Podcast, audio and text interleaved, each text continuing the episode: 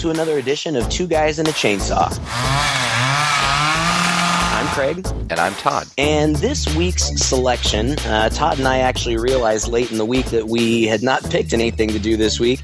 Uh, and so, as kind of a last minute choice, I chose 1985's House, uh, directed by Steve Miner um, and starring Roger Cobb.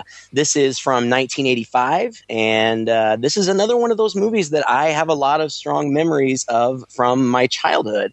Uh, I don't remember exactly when or how I saw it, but um, I do remember that I was pretty young. It came out in 85, so I would have been six. Um, and I don't know if that's when I saw it. I probably saw it when it repeated uh, on television on HBO or something. But uh, it was one that I thought would be kind of fun to take a look back at. Todd, had you seen this before? You know, I hadn't actually seen this before. I had seen House 2, the sequel, which was pretty funny. And I had imagined yeah. that the first one was more of a straight horror story. And in many ways, it, it is. I had, of course, seen the poster everywhere. it seemed like right. every video store, I think, in America was required to have a, a house poster hanging up in their horror section.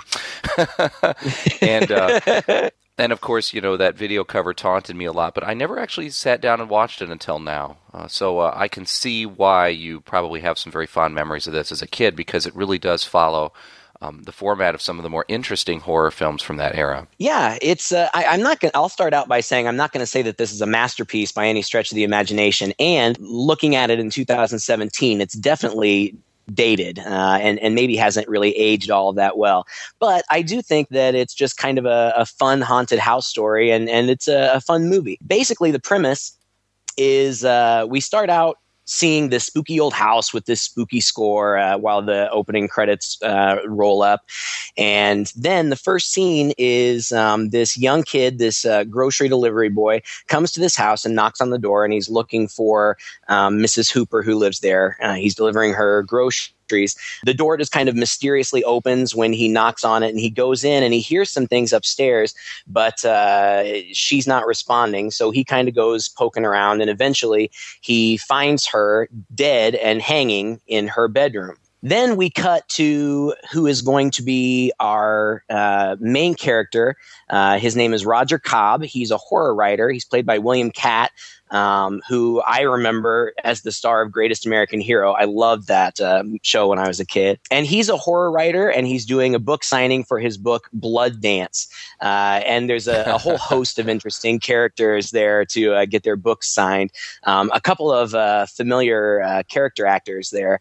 Um, I don't have any names written down, but definitely a few familiar faces. And he's talking to his agent after the signing, um, and the agent is pushing him to get something new out. And what he's trying to write is a personal memoir um, of his experiences in Vietnam. Now, come on, Roger, you've already lost your wife over this ha, thing.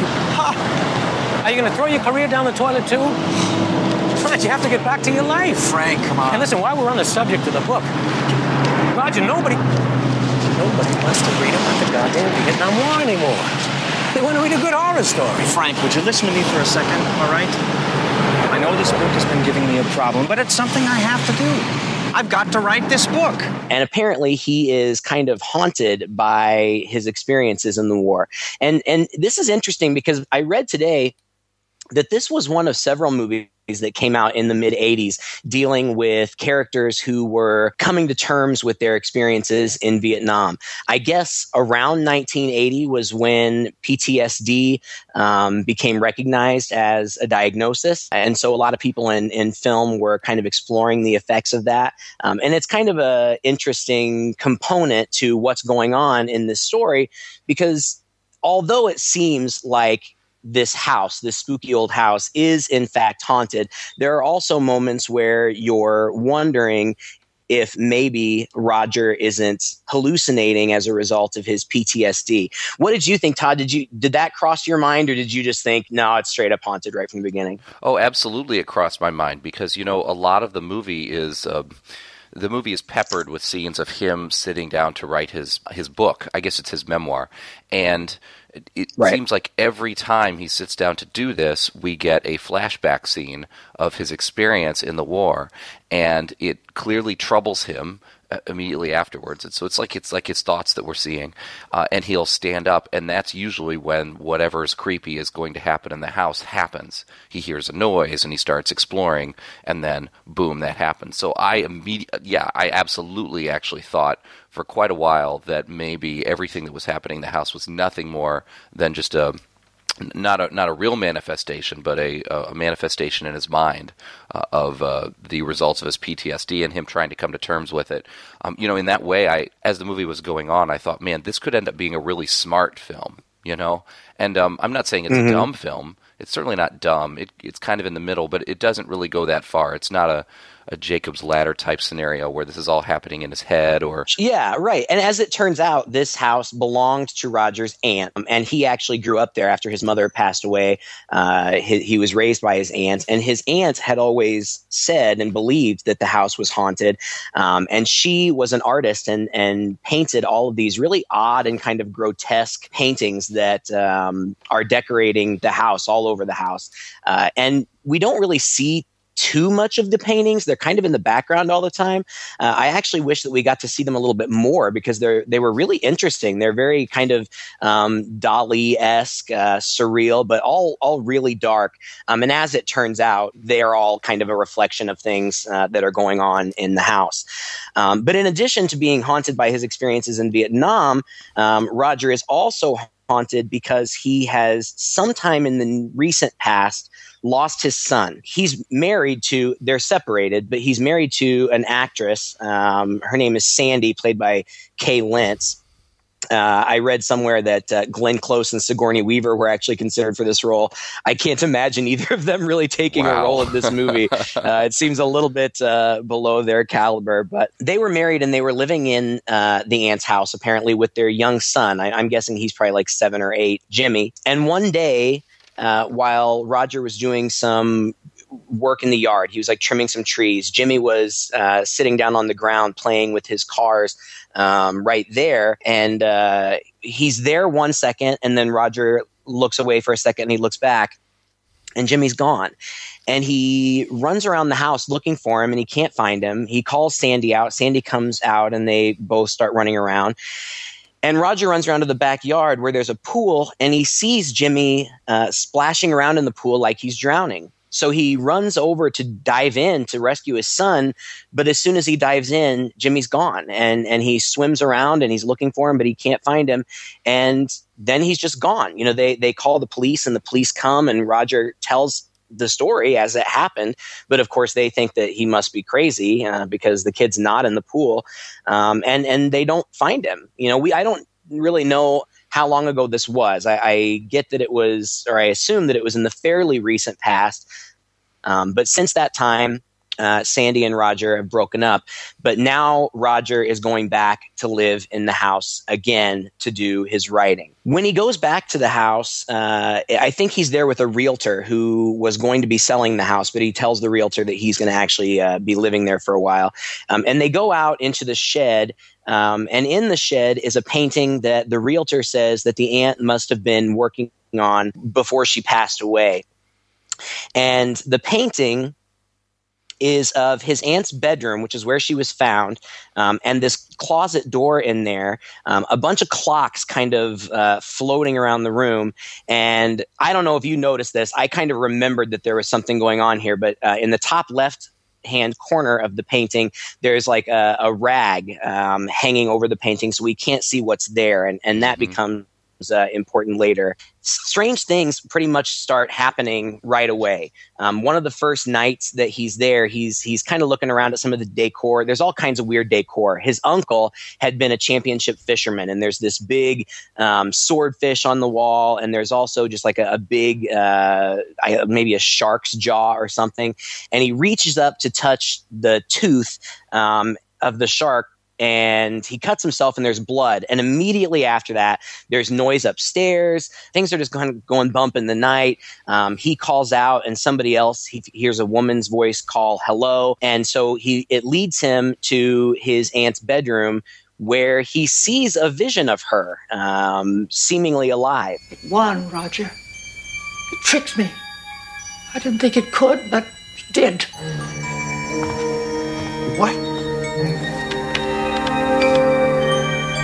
going to trick you too, Roger. This house knows everything about you. Leave while you can. No! Now, one of the things that I thought was really funny about this movie, and, and there is humor. I w- I don't think that I would necessarily classify this as a horror comedy because it doesn't really focus too much on the comedy, but there are certainly some funny parts. But one of the things that I thought was funny is that as soon as all of this supernatural stuff starts happening, he really pretty much kind of just takes it in stride. Uh, I think that uh, I think that I would have been a little bit more freaked out by some of these things uh, that were going on.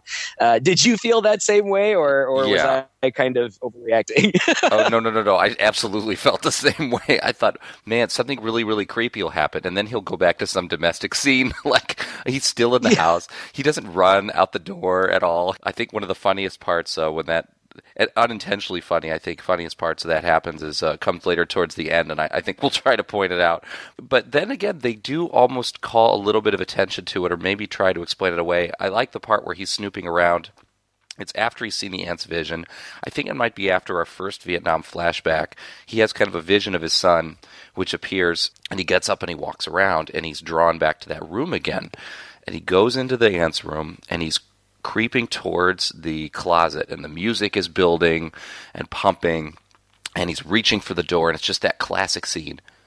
And then he stops, and he says, I must be going crazy. and he mm-hmm. stops, he turns around, he walks right out of the room and goes downstairs and like washes his face.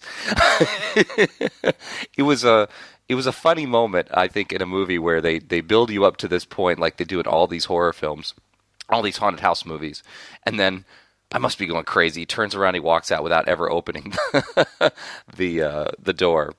But then he goes back in, like like moments later. He goes back up to the closet and uh, he opens it, and sure enough, this monster reaches out and grabs him. And it was that whole episode, that whole scene, that unusual bit of business that made me wonder for the first time okay, is he just seeing this stuff? You know, he's calling attention to himself, maybe going crazy. At least he's got some of that realization.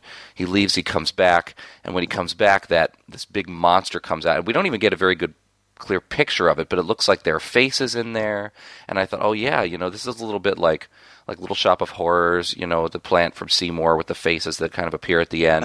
Um, you know, that maybe these are the, the visions of the past that are haunting him, and people from the past, and people from his war experience. I was I, I was kind of freezing the frame, trying to see real quick if I could if I could recognize anything in there. And I thought, okay, maybe he is going crazy. And especially the next scene then is uh, him setting up cameras to record this. And it's really funny. He's got like every 1980s era recording uh, camera recording device you could possibly get. And a, a big truck pulls up to the house and opens up, and in the back, you know, they're unloading it. And the first thing you see is Betamax. a Betamax video recorder. It's really great. He's up in that room and uh, and he set it up like a almost like a, the trenches from a war scene. Uh, he's got uh, what these just camera after camera on a tripod, and a lot of it doesn't even make sense because it's not like these flash still cameras are on a timer or anything. I don't know. I don't know what how he No. was planning on doing this. I know. I thought the same thing. It's hilarious. It's like he's winding the cameras and things. They're like, Is this just going to automatically go off when the monster pops out? I, I didn't really understand his plan there either. But it is a really funny scene um, because not only is he setting all this stuff up, but he's also all decked out in his uh, Vietnam combat uh, uniform, and, and it's it's like he's setting up a tactical maneuver, uh, and and he even practices it. Like um, he he's got this rope tied to the the closet door, and he he doesn't pull it, but like he he pantomimes that he's going to pull it, and then he runs down the stairs, and he's like doing Flipping. army rolls and like jumping down the stairs and uh, he ends up downstairs uh, and, outside in the front and he kind of skids on his knees on the intentionally uh, on the sidewalk out front like yes i made it um, and out there is his neighbor who just says hey what you doing And this neighbor, uh, Harold, is played by George Wendt, who everybody knows as Norm from Cheers. And he doesn't get a whole lot to do in the movie, but he's just kind of a funny guy in general. And I think, you know, with the casting of him and with some of the, the other elements, particularly some of the creature effects, I think that they knew what they were doing in, in going for a little bit of comedy. So I guess I don't know. Maybe you could classify it as a, a horror comedy. It's just the comedy is is sprinkled uh, as opposed to um, slapping you in the face all the time. Yeah. Yeah, you said that uh, that whole closet thing uh, takes place after the the first Vietnam flashback, um, which is true. And and these Vietnam flashbacks, not a whole lot happens except for that um, we meet an important character, and that is a guy named Ben, uh, Big Ben who was um, one of the guys in his platoon in Vietnam. And Ben is played by Richard Moll, who uh, was most famous for playing Bull uh, in Night Court. Uh, funny guy, uh, great big tall guy, um, but his character is established as as kind of this uh, trigger happy, do his own thing, tough guy, and you can tell right from the beginning that there's you know some tension between Roger and Ben, um, just because Ben is such kind of a loose cannon, uh, and, and, that comes into play later. Uh, but those, uh, all of those scenes, those flashbacks, I think they're shot well, and they do a good job of establishing his mindset. And you can see every time that it comes back from one of the flashbacks, and we see him sitting in front of his computer uh, writing um, that he's usually like sweating and panting. Obviously, these experiences had a major impact on him and he probably is suffering from PTSD and I think that that can explain in part maybe why he doesn't react more to these things that he's seeing. Um, maybe he's questioning his own sanity. In fact, Harold shows up one night as he's preparing to to try the closet again and he, they eat some Chinese food or something in, in the dining room, and uh, Roger is kind of telling the story about how his aunt thought that the house was haunted, and Harold's like, "Yeah, well, she's crazy," and Roger says, "Well." What about me? Do you think I'm Looney Tunes? like the way that he acts, the way that he asks it, he totally looks like he is crazy.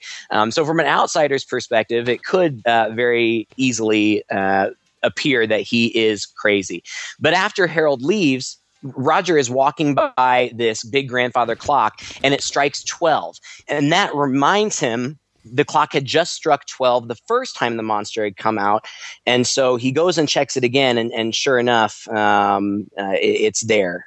But things just, you know, uh, strange things just continue to happen. At one point, he's sitting and writing, and this little toy car uh, rolls in um, and he calls for Jimmy, but uh, he doesn't hear anything. And then he goes back to his desk, which is sitting right in front of that giant swordfish on the wall. And he thinks that he sees the fish's eye move, but he gets closer and examines it, um, and nothing happens. And then he turns his back, and we see the fish's eye move, uh, and he turns back around, and all of a sudden the fish comes alive um, and is thrashing and and fighting and trying to get off the wall, and he's like beating it with stuff, and it, it's it's pretty comical. It reminded me uh, a lot of the scene from Evil Dead when uh, the uh, deer head and, and all the other stuff in in the room uh, come alive and are taunting Bruce Campbell.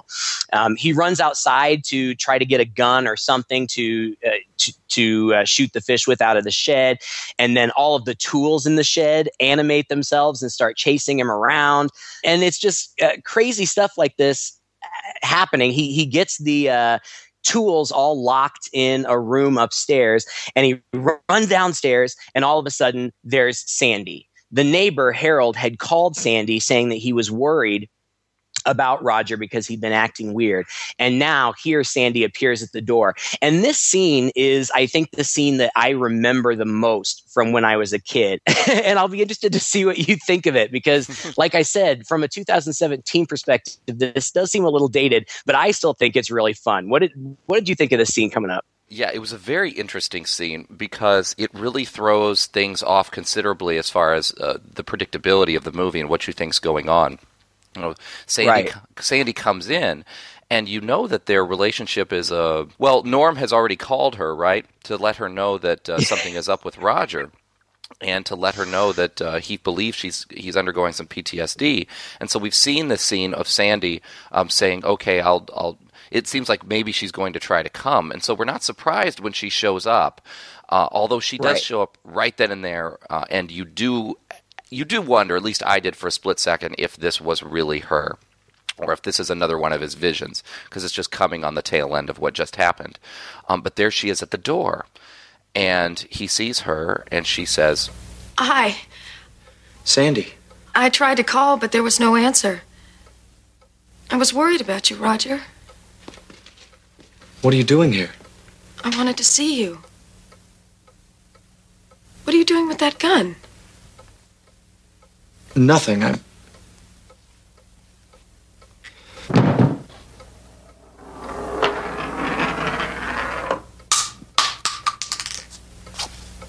Sandy. Sandy ends up transforming into a giant monster, big, fat, Right. gross looking, the basically the anti Sandy. right. And it's funny because it's clearly somebody in a suit like and and these creature effects and like these these these demons or monsters or whatever they're supposed to be they don't look real. I mean they're they're clearly something in a suit but they're good suits. They look good. She's like this fat blobby gray gross woman um demonic looking she's got frizzy gray hair but she it's funny because she's still in the sexy purple dress uh, that sandy was wearing before and so it's just funny to see this this monster uh, version of this beautiful woman because the woman who plays Sandy is is very beautiful. What did you think? Did you think that the because you already talked about the first monster too. I actually thought the first monster was uh, pretty scary. Yeah. Again, you could tell that it was just something like on a track that they pushed out of the closet, um, but it looked pretty cool and scary. And then we get to this monster, which is clearly a suit. What did you think of all the effects? I thought a lot of the effects in this movie actually were really good for their time. Um, this monster was probably not one of them. It was just bad in that you take something that's supposed to look supernatural. There's a problem with maybe overly personifying it because it looked good. It looked okay up until the point where it started walking around. when it comes on the screen and it's rubbery looking, but it's got the big fangs and it's dripping and stuff like that, I'm, I'm behind it, you know. But then um, when it's like like walking after him with the gun, it, it looks like a man in a suit struggling to walk in a huge outfit. Right, So- right. So that takes it away a little bit. If they had if they had eliminated like the the full body shots of them or had limited those, it would have come across a lot better. Um, but you know, my mind was really just occupied with this is the house playing tricks on him, or is this another vision that he's seeing? And then when he shoots it, and it turns out that to be Sandy. Uh, at least when he goes outside, he sees her body and she's dead. I thought, oh my gosh, this movie is really going to some dark places, right? Uh-huh. because this is Yeah. this is the PTSD thing, you know, as how dangerous and unhinged people can be and unmista- unmistakably do things. Uh, and I thought, oh my gosh, he's actually shot her. Uh, the neighbor hears the commotion and he looks out the window. And his view from the window, he can't see the whole porch. All he can see is Roger standing there looking down, but not what he's looking down at. We know that he's looking down at Right. what looks like the body of Sandy. And so the neighbor calls the police and says, you know, a firearm's been discharged, and he classifies it as a attempted suicide. So Roger, meanwhile, bends down, picks up Sandy, turns around and walks into the house and finds a place to hide her, which is under the stairs. And very, very shortly, two cops come up straight to the house. I felt like this scene that comes afterwards was one of the more awkward scenes of the movie. I know what they were going for. I know that they were going for some tension here. Um, the cops at first are are quizzing him, and he's acting like he's out in the front cleaning his gun. Uh, but they're saying, well, you know, why would you clean a loaded gun? This whole, it's like this probably looked really good on paper, but the dialogue and maybe it's the acting too. There's all this kind of drama built up as they're going back and forth, and the cops are quizzing him, and it seems like he's going to get out of it. And then one of the other cops says, I, I want to ask you a very important question. He says, Oh, yes, sure. He says, Can I use your bathroom? He's like, uh, Okay, sure, I can come right in. And and so the cop comes in. As they walk down the hall, he runs to the you know the the foot of the stairs, uh, the, the under the stairway hiding place. I call it Harry Potter's bedroom. You know, Yeah, yeah, where, where yeah, he definitely. stashed stashed uh, the the girl, and it's it's slightly ajar. So he runs there and he quickly shuts it as he's talking to the cop and is trying to do it in not so suspicious way. And he asks if they need anything, and then they're like, "Oh yeah, I could use some coffee." At that time, the neighbor also pops in. And so he finds himself in the kitchen making coffee for these cops, and his hands are shaking and things, and they're talking. But it's just the whole scene is kind of clunky. They're going for this scene that we see in a lot of films where you know the it's a telltale heart kind of situation. You know, you know that Right. there's a body around the corner. The the guy is there and he's just trying to get the cops away. But it's kind of dumb the excuses that they use. Like when he was running with the gun inside and loading it, he had dropped a couple shells on the floor, and as he's loading the co- uh, loading as he's loading the coffee into the cups for the for the cops, and he's taking it to them, he sees with his horror a couple shells on the floor under the table. Now. I mean, the guy's a gun owner, and he just had his gun out. The fact that there are a couple shells under the table isn't this smoking gun that something unusual is going on. But it, it's played like it's this big thing that he's got to try to hide. But then Norm reaches down to pick something up that he dropped, and he sees the two shells, and he holds up the shells. And then the cop takes the shells, and the cop says, "Why would you be cleaning a loaded gun or something?" He's like, "Well, I didn't know it was loaded." Like, like how are these shells evidence that his gun was loaded? Like these could have just been shells that he unloaded from the gun. I mean, all of it's just Right. a little clunky and weird. They're going for this tense scene, but I think it's just poorly written. I think you're right, and I thought this scene was clunky too. And there are a couple of scenes like in here that just seemed really kind of, I don't know, ridiculous. I mean, not that the whole thing, a haunted house, isn't kind of ridiculous, but this is one of them. And I kind of. I really like the premise of this movie, and um, I, I like the story. I like the idea of him potentially ha- potentially having PTSD, and and so maybe questioning his own sanity. And we are too. But then there's also all these really weird supernatural things going on.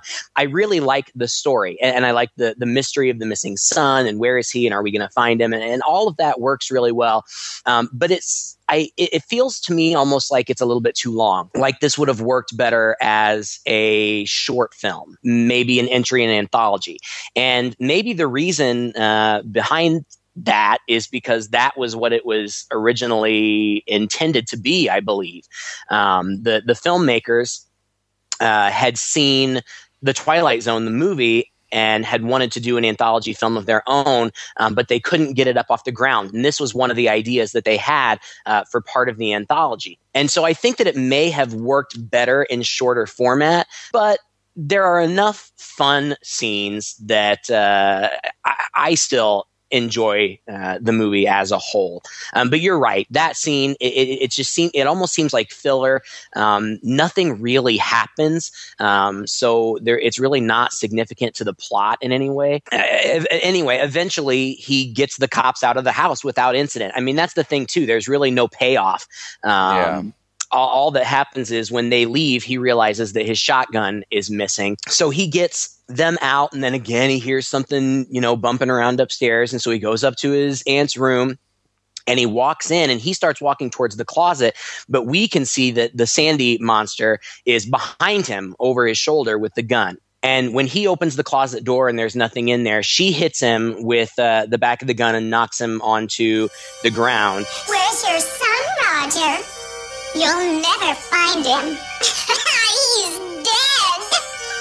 He's not dead. He's someplace in this house. Say your prayers. the Sandy monster puts the barrel of the shotgun right up to his head and pulls the trigger, but because he's already fired it at her, it's no longer loaded. And so he runs out um, of the room and, and she's following him. Um, and he leads her to a door and he opens the door. Um, and those tools that he had uh, locked in there are just at the ready and they come shooting out and uh, uh, chop her head off. Uh, which is actually a pretty funny uh, visual, um, and and then it breaks into a, a, a, a musical music montage. it wouldn't be an 80s Which is movie hilarious. it. It is. It, it's the you're no good. I mean, my eyes were rolling at that point, but uh, whatever. It, the whole thing is kind of ridiculous, quite honestly, and I think it knows it's ridiculous. But you know, he's bagged up the the head uh, separately from the body, and he's pulled both of them downstairs and he's taken them out to the yard. And as we've seen earlier, this yard is pretty exposed to the neighborhood. I mean, there's Yeah. why he's digging in the middle of the day uh, a, a place to bury these bodies in the yard um, is a little unclear why, why you know and and of course this, the minute he brings it out one of the neighbors comes through uh, well she ends up leaving through the gate but one of the neighbors is playing around in the pool in the back it's a woman. We don't know she's a neighbor. And at the moment, I'm thinking, what is going on here? Why is there a woman in the pool? And I thought, well, this is another trick from the house or something. Uh-huh. And she comes out, and she is drop dead gorgeous, uh, walks towards him, almost seductively has this conversation with him, saying, Oh, well, you know, your aunt would let me swim around in the pool in the back, so I hope you don't mind that I do this. Do you look like a man who likes to play? Do you like to play? okay um, coming on to him. But in the meantime there's a funny bit of business where the body in the bag the arms reaching out and uh, trying to grab his leg. And he notices this but of course she is busy looking at him and doesn't. And so while they're talking he's trying to like step on it and push it back in and it's reaching for her leg but he steps on it there and, and basically suggests that she go. And so she leaves and says something about maybe you can play later. Walks out the gate and he whacks his body like four or five more times with the shovel.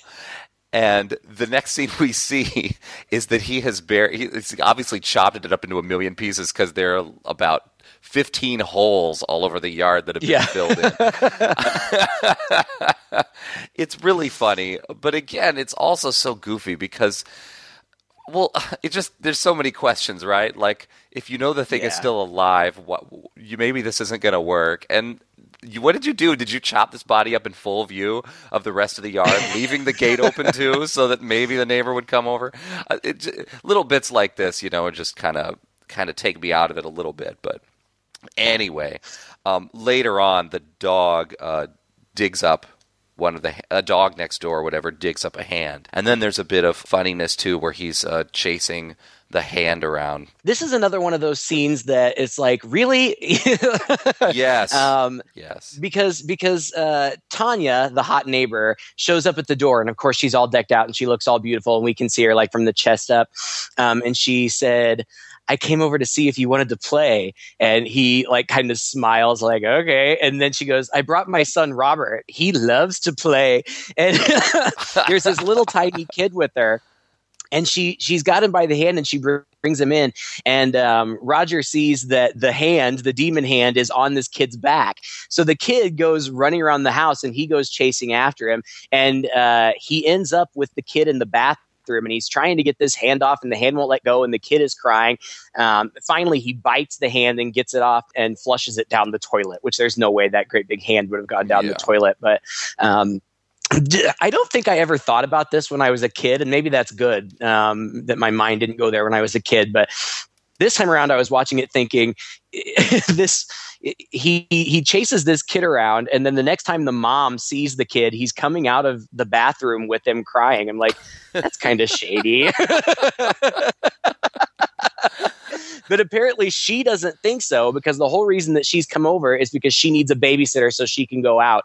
And so she just hands over the kid to Roger. It's like, oh, here's his things, and he's kind of like, oh no, but but wait, I uh, uh, uh," and but she just piles all this stuff up, and then she leaves.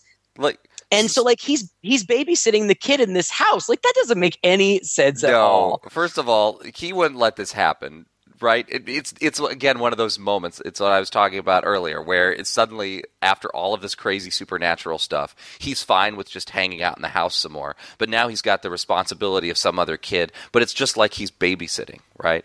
And the other thing, like no parent would ever just dump their kid on someone they just met. Uh, next door. You know, nobody.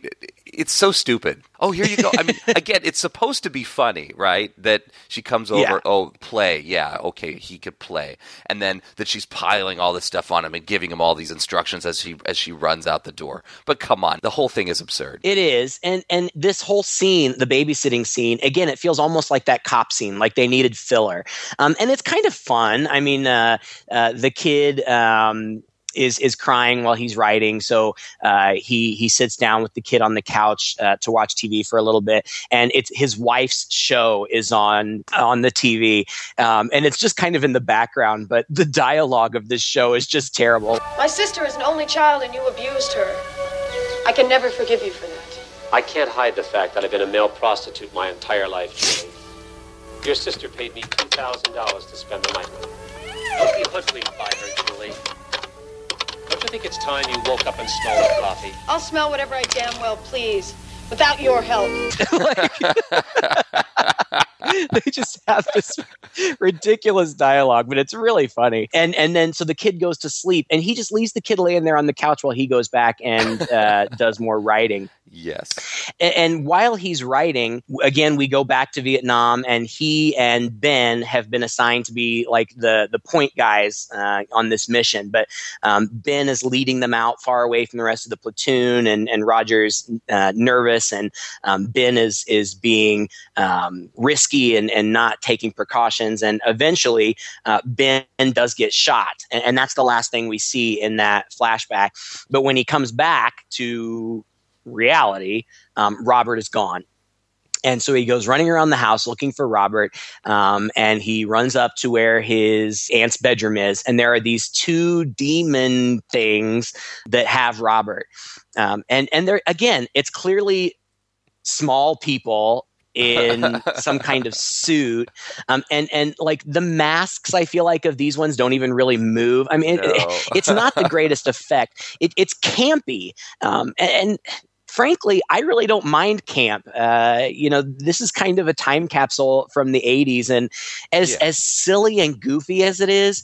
There's also something kind of charming about it, you know. Like the, these people clearly making do with what they could. I, I mean, I have no idea what the budget on this was. It doesn't look very big, um, and and they saved their budget, I think, um, for some other effects that really are are not bad at all. Um, but these costumes are just kind of goofy, and it's just a goofy scene where he he runs into the room and these uh, these demons have got the kid in the chimney and they're trying to pull him up the chimney. Um, and Roger gets in there and grabs his feet and like they're pulling they're pulling so hard that they're pulling Roger up there too. And it's like the the the monsters have the kids uh, arms and the Roger has his feet. And this is probably like a three year old kid, maybe. Um, and the whole time I'm thinking they would just rip this kid apart. like if this were really happening, this kid's arms and legs would just come right off. right, he's hanging But from the kid don't. at some point, right? He's got the full weight of his body. Like he would be po- at least popping arms out of sockets. It would be terrible. And, every time they show the kid's face, the kid's just like, no, no, no. Yeah, he's, like, he doesn't even seem like he's scared. Yeah, and you know what? That confused me too because I actually thought because they showed the kid's face so much and because the kid was so obviously unconcerned, this is where I was still thinking like, wait a minute, maybe this is all in his head too. You know, because this can't actually really be happening to this kid.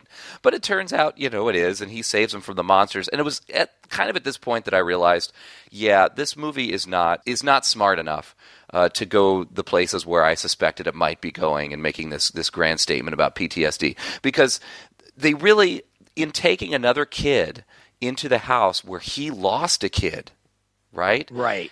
It just leaves open so many dramatic possibilities that they just chuck away for this dumb little scene of, of chasing him around and him getting pulled away by rubber demons, you know?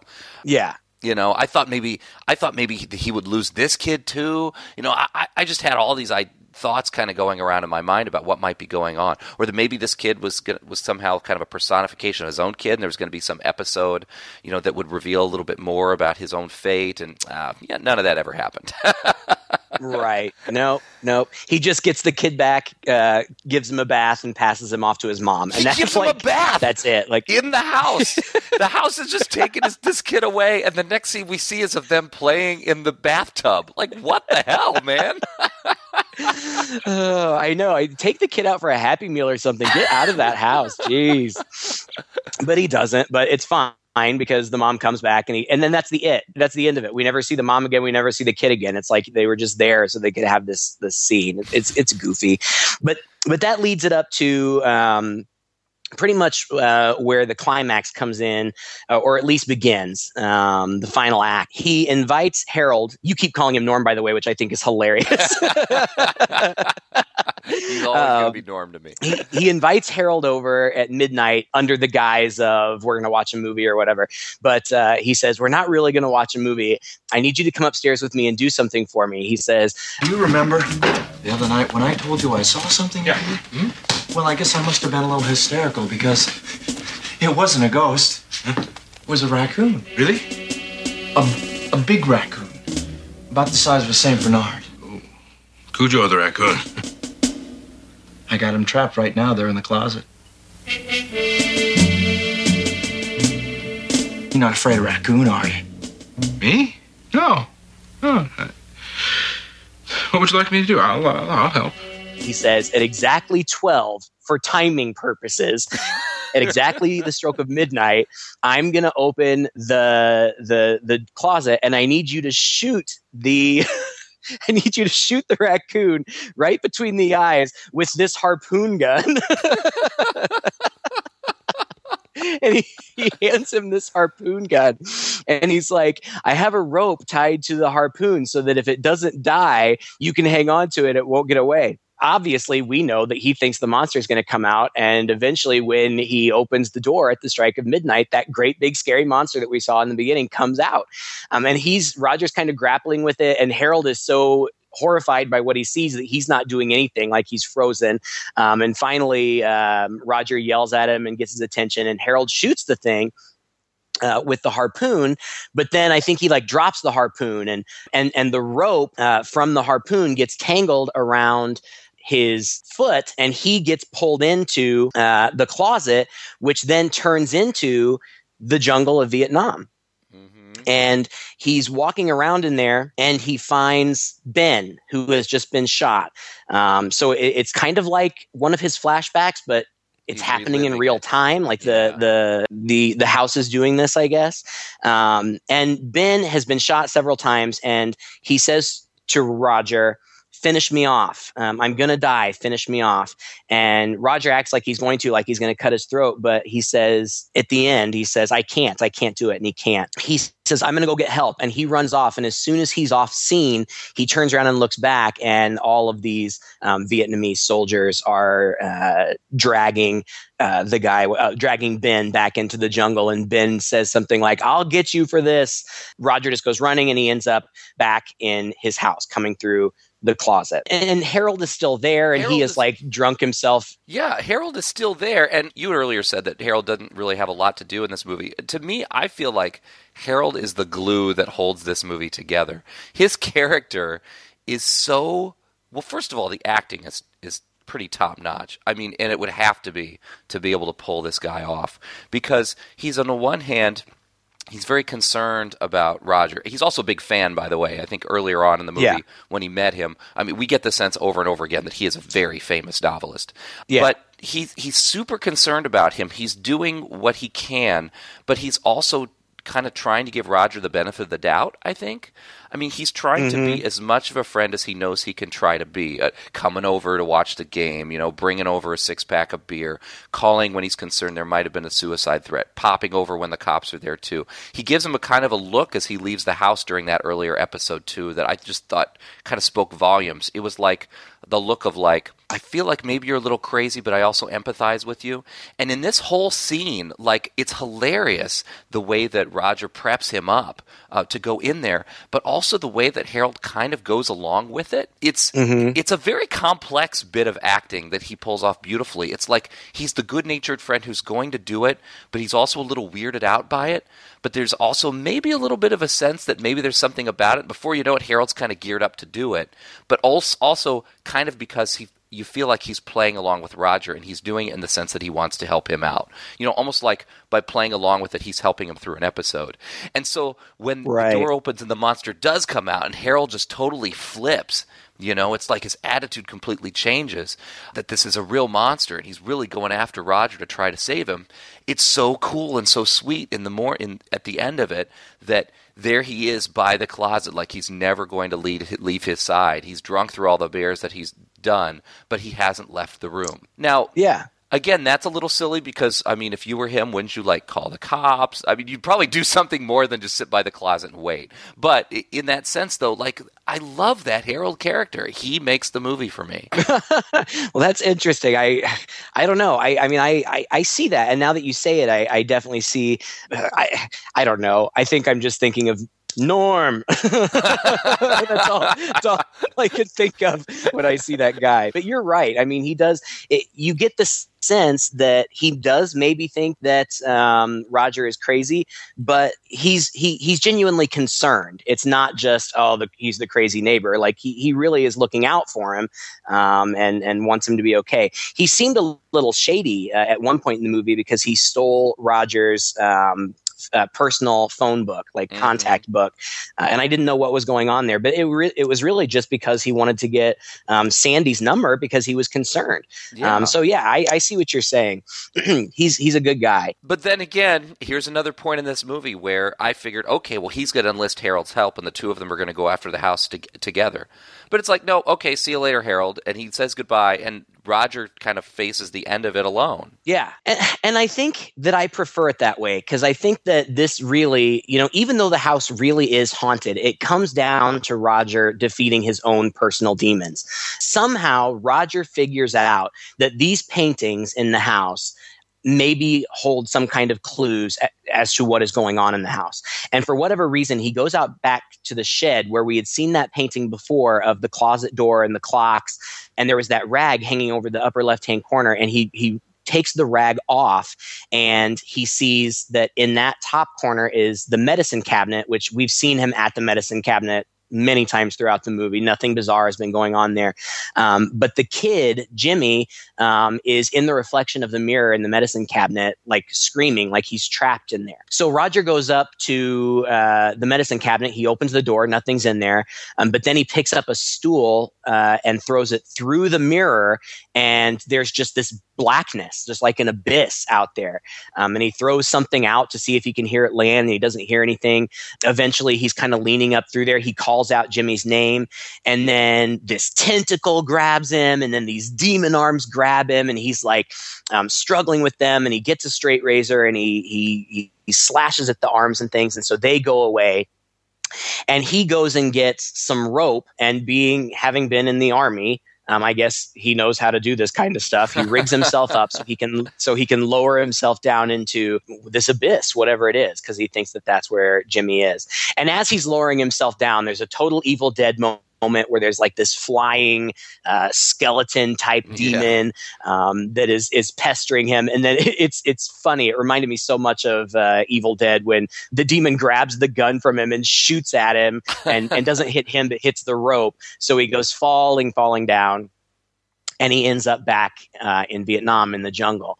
And he finds Jimmy. Jimmy is in a cage. And Jimmy says, We have to go. He'll be back soon. And so he, he grabs Jimmy and they run out and they get back out, right? Yeah, it's it, again. This is a point at which you know you're asking yourself, well, what happened to Ben, his army buddy? And it, again, it feels like he's reliving another flashback. Because he's in Vietnam. Of course, everything's melding together. And I thought, oh, well, you know, Ben, probably the reason Ben was, you know, dragged away, and maybe Ben didn't end up dying. Maybe Ben was kept as a POW. And so when you see Mhm. uh, the kid in the cage, I thought, oh, this is like he's projecting, like he couldn't save Ben. He also couldn't save his son. So the two are kind of getting mixed together in this vision of his. And so he's found him in this cage in the jungle, you know, like, like a POW. And he pulls his son out. It's like, Mhm. well, if he couldn't save Ben, at least he could save his son. What soldiers come out and start shooting at him, or maybe they're demon soldiers or something come out and start shooting at him. He dives into the water with the kid because he had fallen into the water. So he dives out, back into the water with the kid, and when he comes out, he is in the pool in the back of the house, and there is his son with him. And at that point, my jaw just kind of hit the floor a little bit. I thought, oh, okay, so his son really was trapped in the house this whole time that's Mhm. what the movie is where the movie is going. And again like i said i mean it's fine. It's a nice little thing but i lost a little bit of respect you know for the themes and the thematic buildup that we were getting with. Oh it's just a supernatural story about how this kid was taken by the house and this guy got it back. But then what does he do he takes the freaking kid back into the house he's in the backyard, right? He doesn't. He Right. can bypass the house, but he takes him back Run in. away and never look back. Right. My gosh. yeah, I mean it's it's goofy, but um, I see what you're saying about you know you kind of wanted this payoff. I kind of feel like we do get uh, a kind of payoff because when they get back in the house, um, they are confronted by Ben, who is now kind of like evil, dead, zombie, uh, demon um, awesome. Ben. Yeah, he looks great. Um, good, good makeup. Uh, the only, I mean, if you watch closely when he talks, you can clearly see the actor's mouth moving underneath the mask. But big deal. Who cares? The kid is just standing there, like holding his hand, and he's like, "Just get out of the house." And the kid just takes off. And like that's kind of the last we see of him. He sends him and on it his ends, own. and it ends up, yeah, on his own. Um, and so it ends up being this showdown between um, Ben and Roger, and it's it's as though um, Ben wants his revenge for Roger not finishing him off, and instead leaving him as a POW or to be tortured or or whatever uh, may have happened to him. And it's basically just kind of a, a slow chase through the house. Roger ends up on the roof at some point, but then he ends up back in the house. Um, and and uh, zombie Ben is is chasing him around and he opens these big du- roger opens these big double doors um, and they open out onto this giant cliff um, which we had never seen before and and is clearly supernatural because they don't live by the sea. But um, he like he falls out but he's able to catch himself so he's just hanging by his fingers and Ben comes um, and is stepping on his fingers and saying, You lose. Um, but Roger takes off his belt and makes a loop of it and kind of lassos uh, Ben's hand and uh, pulls him, and it's Ben that goes falling down. Um, Roger pulls himself back up, and we kind of think that this is the end of things, but then he turns a corner. Or, or I think he hears Jimmy and uh, he goes looking for him and he turns a corner and there's Ben again and and he's holding Jimmy up in the air with a knife to his throat. A few years ago, you had a chance to kill me. Now I'm gonna kill your little boy unless you kill yourself. No! Daddy! It's finally over, Roger. You've got no chance. He's making all of these threats, and again, this is one of those kind of things. Uh, like with Nightmare on Elm Street 1, where Nancy Yeah. just kind of comes to this realization out of nowhere.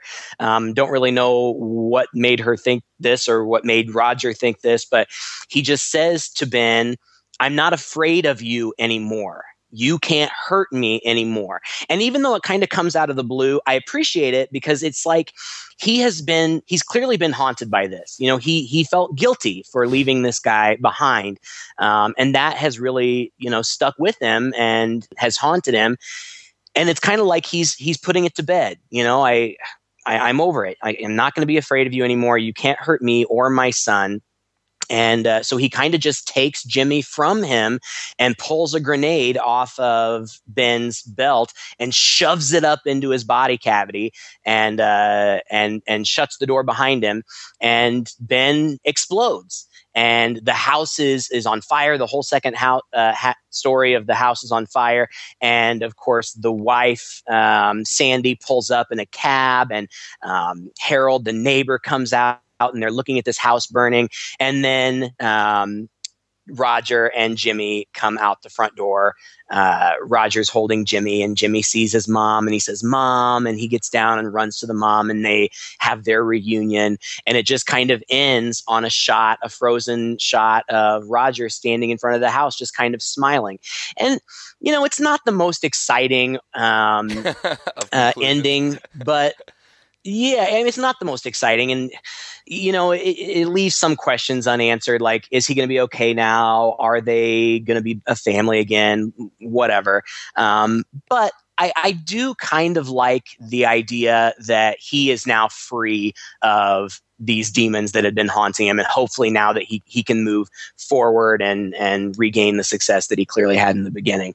Yeah. What did you think overall? Did you enjoy the movie?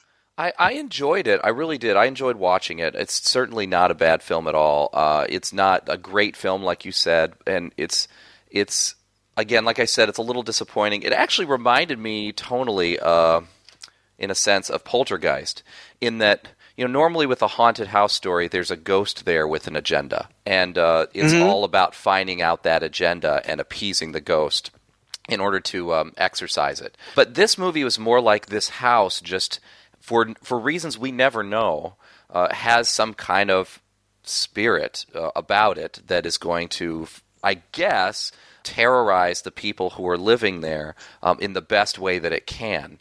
But it's not just doing it, you know, supernaturally, but it's actually taking, like in this case, it actually took a kid. And in a way, it's a little bit like Poltergeist in that it, that this house, you know, is just imbued with these qualities and has that ability to do that and to get under its inhabitant's skin and then actually do physical things like take children away, right, into like supernatural right. realm yeah. kind of thing that they dive in and out of. Mm-hmm. Um, so in that regard, I, I, I, yeah, I kind of enjoyed it in that in that way. It's pretty goofy. But then again, um, yeah. Fred Dekker was involved in this movie. He came up with the story. Uh, it's it's got his stamp all over it, even though he wasn't the screenwriter yeah. or anything. But you know, it, it very much feels like Monster Squad in a way. It feels like Night of the Creeps uh, tonally, as far as the humor mixed in there, some of the awkwardness mixed in there. It even seems like the budget, you know, and the effects are very similar right. uh, across the films. It it almost feels like the same movie made by the same similar movie made by the same filmmakers, even though it's not. And it was also produced by Sean Cunningham of uh, the Friday the Thirteenth. Friday the Thirteenth about the time he was really getting a lot of success with those movies. And it almost feels like this was his attempt to kind of do a, a, a slight crossover movie. I don't think that was really his goal, but that's kind of what it feels like is a little bit of a crossover movie. The fact that we get who some people in here who are some fairly big name actors at the time uh, shows me that there were enough people interested in this movie that they were willing to give it a go. And I feel like, in looking back on it, looking back on some of these scenes and the effects and just how it all plays out on screen, that I'll bet this movie looked so much better on paper as a script. It probably looked a little deeper. It probably looked a little bit more like it had something to say. But in actuality, maybe just the filmmakers were not up to the task for whatever reason of of elevating right. it. You know, uh, you know, you read enough scripts and of of good movies, and you read scripts that you're like, geez, uh, I, Butch Cassidy and the Sundance Kid is one. You know, to go off on a little bit of a tangent, I, I read the script for Butch Cassidy and the Sundance Kid, and uh, that movie was fantastic. It's a fantastic movie. But if you read the script, you would never imagine a great movie could be made from this. You know, it's mm. all completely the tone and the way it's shot, the way it's directed, the way it's acted, and all the subtleties that are required to make that movie great. This, I feel like maybe the script was really good, or at least read really good, but it just couldn't quite get pulled off. Uh, I, I just feel like there's a really good movie buried under here somewhere, but it kind of falls short of it. Does that make sense? It does. Yeah, it does. It's not a great movie, but I still really like it for whatever reason. And it may just be because I remember it from when I was a kid, and, and that always helps. But um, I think another reason that I like it is just because it's it's fun, it's light. You know, you don't have to think too much. And it's firmly entrenched in the 80s. And I'm just so nostalgic for the 80s. It was just such a simpler time. yeah. it was simpler because we Uh, were and I- kids and we didn't have to worry about anything. yeah, right, right, exactly. Um, and like you said, it does have Fred Dekker all over it.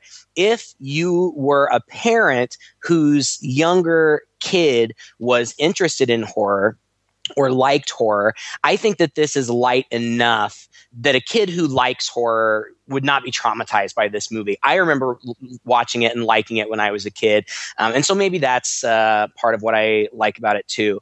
Um, there was you mentioned uh, there was a sequel. I freaking love that sequel. It it is, is so goofy. It is great. It's way goofier than this one, but I love it. Um, and then uh, there's a three and four too, but I'm pretty sure that three and four were just independent movies that they slapped the house name on for name recognition. I don't think um, that any of the original people uh, were involved.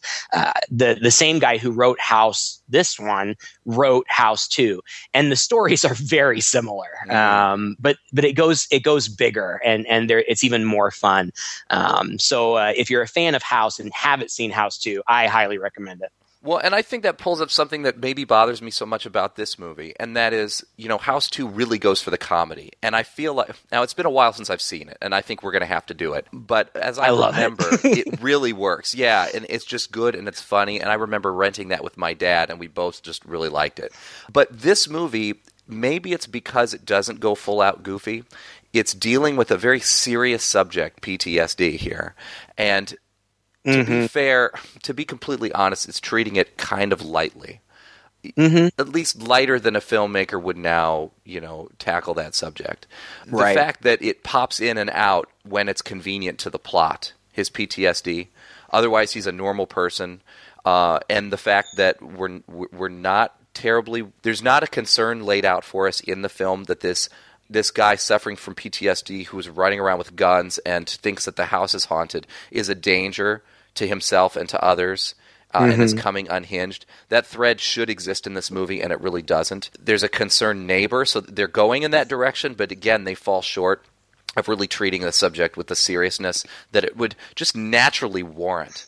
That may be where this movie is a little off for me tonally. And, you know, it really does reflect, too, our feelings about PTSD when it first kind of came on the scene in the 80s. It was first posited that if you have PTSD, the best way to work through it is to try to go back through and relive those circumstances so you can somehow i guess come to terms with it better or realize that Mhm. even though it happened in the past you you you're not experiencing it now and so you can kind of make that distinction i don't know but it's since turned out that that is absolutely the worst thing you can do Right, for right. a person who's suffered any kind of trauma is to make them try to live through it and remember what happened. They're best trying their best to forget what happened, and that is the best for your health. This movie seems to be making this this kind of overarching statement that the way that he's able to deal with his trauma is by working through it. So in that way too, it's a, it's a little outdated as well. Yeah, I agree, and and it's it's it's clearly dated in many other ways too. But Hey, for we neglected to mention, and we can't leave this without mentioning it, the V-neck sweater with no shirt. that he wears through a good deal of uh. this movie. I don't even remember that Yeah. being fashion at the time. Do you? no, but it sure was sexy. oh My gosh. All right, folks. Thanks for hanging in there with us. Um, if you enjoyed this episode, uh, you can find lots of our back episodes on iTunes and Stitcher. We're on Facebook. We love to hear from you on Facebook. We love to hear uh, movies that you would like for us to talk about. So leave us a comment, join the conversation. Uh, until next time, I'm Craig. And I'm Todd. With two guys and a chainsaw.